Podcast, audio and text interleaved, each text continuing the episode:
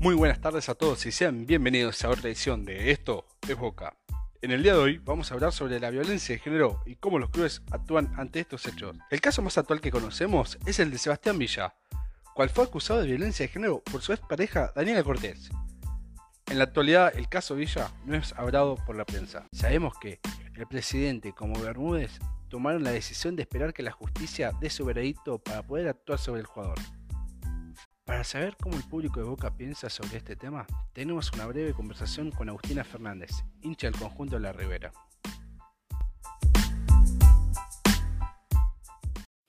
Muy buenas tardes Agustina, ¿cómo estás?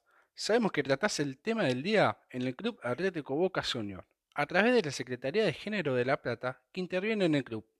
¿Querías contarnos un poco más cuál es tu rol en la institución? Tranquilo, Gonza, por suerte. Bueno, en primer lugar, sí, formo parte de la Secretaría de Género y Diversidad de La Plata. Eh, es un grupo de compañeras que intervenimos y estamos agrupadas a lo que es la filial de acá de La Plata.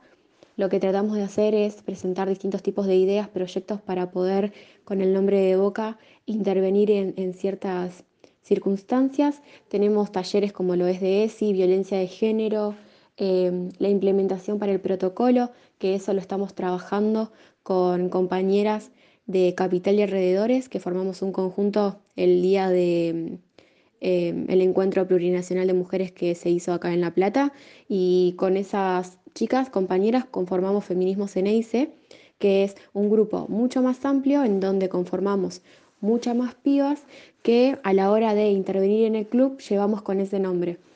Eh, la función de, que yo cumplo actualmente acá es tratar de participar en distintas reuniones contando quiénes somos, hacia dónde vamos y qué es lo que proponemos. Como dije recién, trabajamos sobre un montón de proyectos como lo son y violencia de género, violencia hacia la mujer. Em, tratamos de también participar en distintos barrios con gente que quizás más lo necesita, hacer eventos, reuniones em, y demás para que con el nombre de Boca podamos seguir creciendo y implementar un montón de circunstancias que no solamente se basan en el fútbol. ¿Cómo te tomó la decisión del club frente a este hecho de Villa? Tanto mis compañeros como yo eh, no estuvimos conforme con el comunicado que se lanzó en primer lugar eh, mostrando los casos que, o la denuncia que se había hecho hacia el jugador, pero nunca poniéndose eh, como en primer lugar a la víctima, ¿no? En ningún momento se nombró a la víctima ni, ni al jugador tampoco, solo dando a conocer que, estaban enterados de los hechos prácticamente. Eh, y eso nos pareció algo eh, que no podía seguir pasando porque no es la primera vez y nosotros estamos trabajando desde el área de género para que esto no pase, para que cuando hay una situación de violencia de género se lleve a cabo el protocolo de que el club se tiene que poner a disposición de la víctima y lo que, de lo que haga falta. Eh, entendemos también que no sabemos bien qué fue lo que pasó, por lo tanto, quizás para no, eh, que fue una manera para no intervenir, porque primero había que haber, primero tenía que haber una, denuncia legalmente. Entonces, eh, viéndolo algo personalmente, digo, bueno, lo puedo tomar de ese lado, pero así todo, en ningún momento se comunicaron con el área, con el área de género para poder eh, concretar a ver si esa eh, ese comunicado que habían sacado del club era el que, el que correspondía, pero, pero bueno, es algo que verdaderamente sorprendió. Solo un 30% de los clubes tienen áreas o tienen protocolos para luchar contra esta problemática. ¿Por qué pensás que es así? Un 30% de los clubes es muy poco.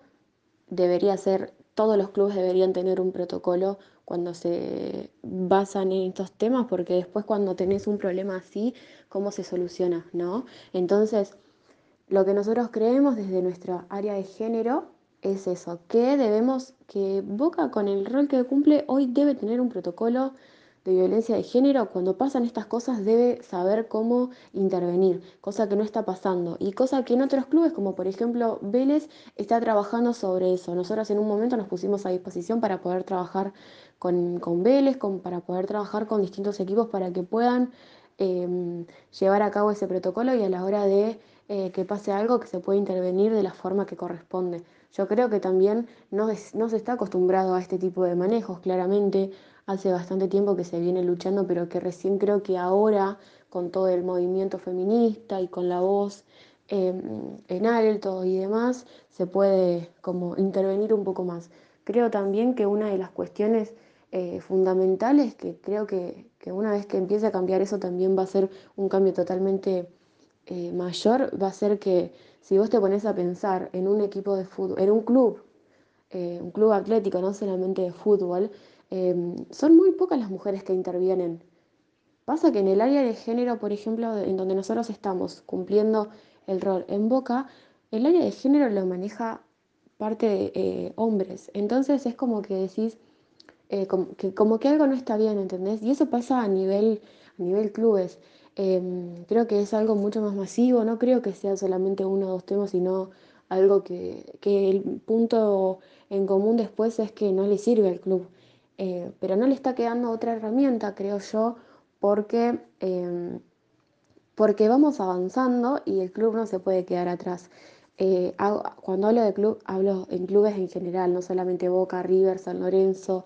Hay muchísimos clubes que sí están interviniendo, pero que cuestan mucho más porque no tienen los mismos recursos que los equipos grandes.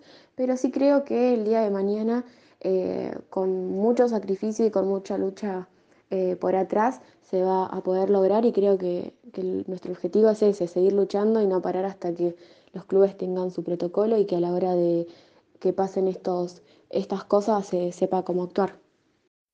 Para terminar, en algunos casos como el de Cristiano Ronaldo por violación, se trató poco ese tema. ¿Pensás que fue por su gran figura mediática? ¿Algunos jugadores podrían ser encubiertos? En ese sentido, pasa que el jugador tiene mucho poder eh, y su contrato vale muchísimo más de lo que es una cifra de dinero. Entonces, hay, hay muchísimas cosas y que por eso también eh, como que va englobando y encerrando todo, por eso al, eh, club de fútbol no le conviene que su eh, jugador tenga este tipo de problemas, porque sale perjudicado el jugador y sale perjudicado el club también. Por eso muchas veces es que el club, entre comillas, se aparta de estos temas para no quedar involucrados eh, con totalidad, ¿se entiende? Y más allá de, de todo eso, hay un montón de, de cosas de que, mm, por ejemplo, eh, hay un jugador de Independiente que había abusado de una chica y siguió todo con normalidad. En ningún momento... em, creo que se, lo, sacaron un, par de tiempo y hoy el, el chico este, si no me equivoco, está jugando en otro club, pero está jugando. Entonces es como que atrás de eso que nosotros decimos, bueno, fue un abuso, lo van a desafectar del club y ya está. Y no, porque no es así, porque es algo obvio también de que lamentablemente hoy todo se puede arreglar con plata, em, más que nada en estos casos. Y obviamente que es rarísimo ver que, hay, que metan a un jugador preso, X jugador preso por eh, tal motivo, por estos motivos, ¿entendés? No le conviene a nadie, pero, pero ahí es cuando decís, bueno, no le conviene a ellos, pero nunca se ponen del lado de la víctima, ¿se entiende?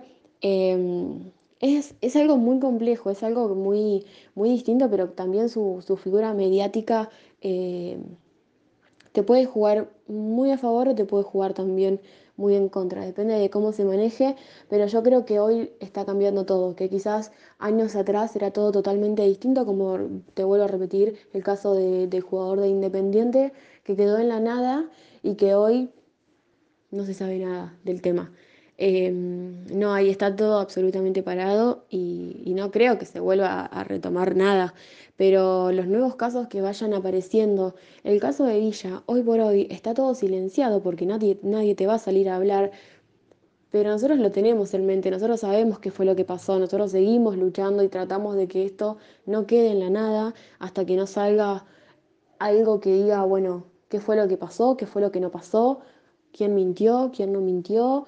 Em, nada, estamos en un momento en el que, en el que podemos creer que puede llegar a haber un cambio, eh, tanto de la sociedad como de los clubes, que es súper importante para que, para que podamos seguir creciendo eh, todos juntos y para que no sea una convención de que un jugador X pueda hacer lo que quiera con la persona que quiera y que nada em, y que nada pase.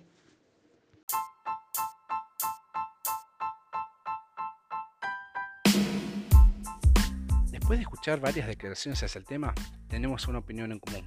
Boca no está preparado, no tiene un protocolo para estos hechos.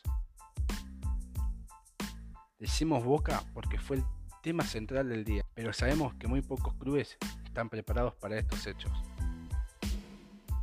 La violencia de género ocurrió y va a seguir ocurriendo mientras tanto la justicia y los clubes no actúen de la forma correcta. Ojalá puedan tener soluciones ante dichos hechos y podamos, una vez por todas, acabar con esta violencia que lastima día a día. Soy Gonzalo Iseas y gracias por escucharme. Y esto fue, esto es Boca.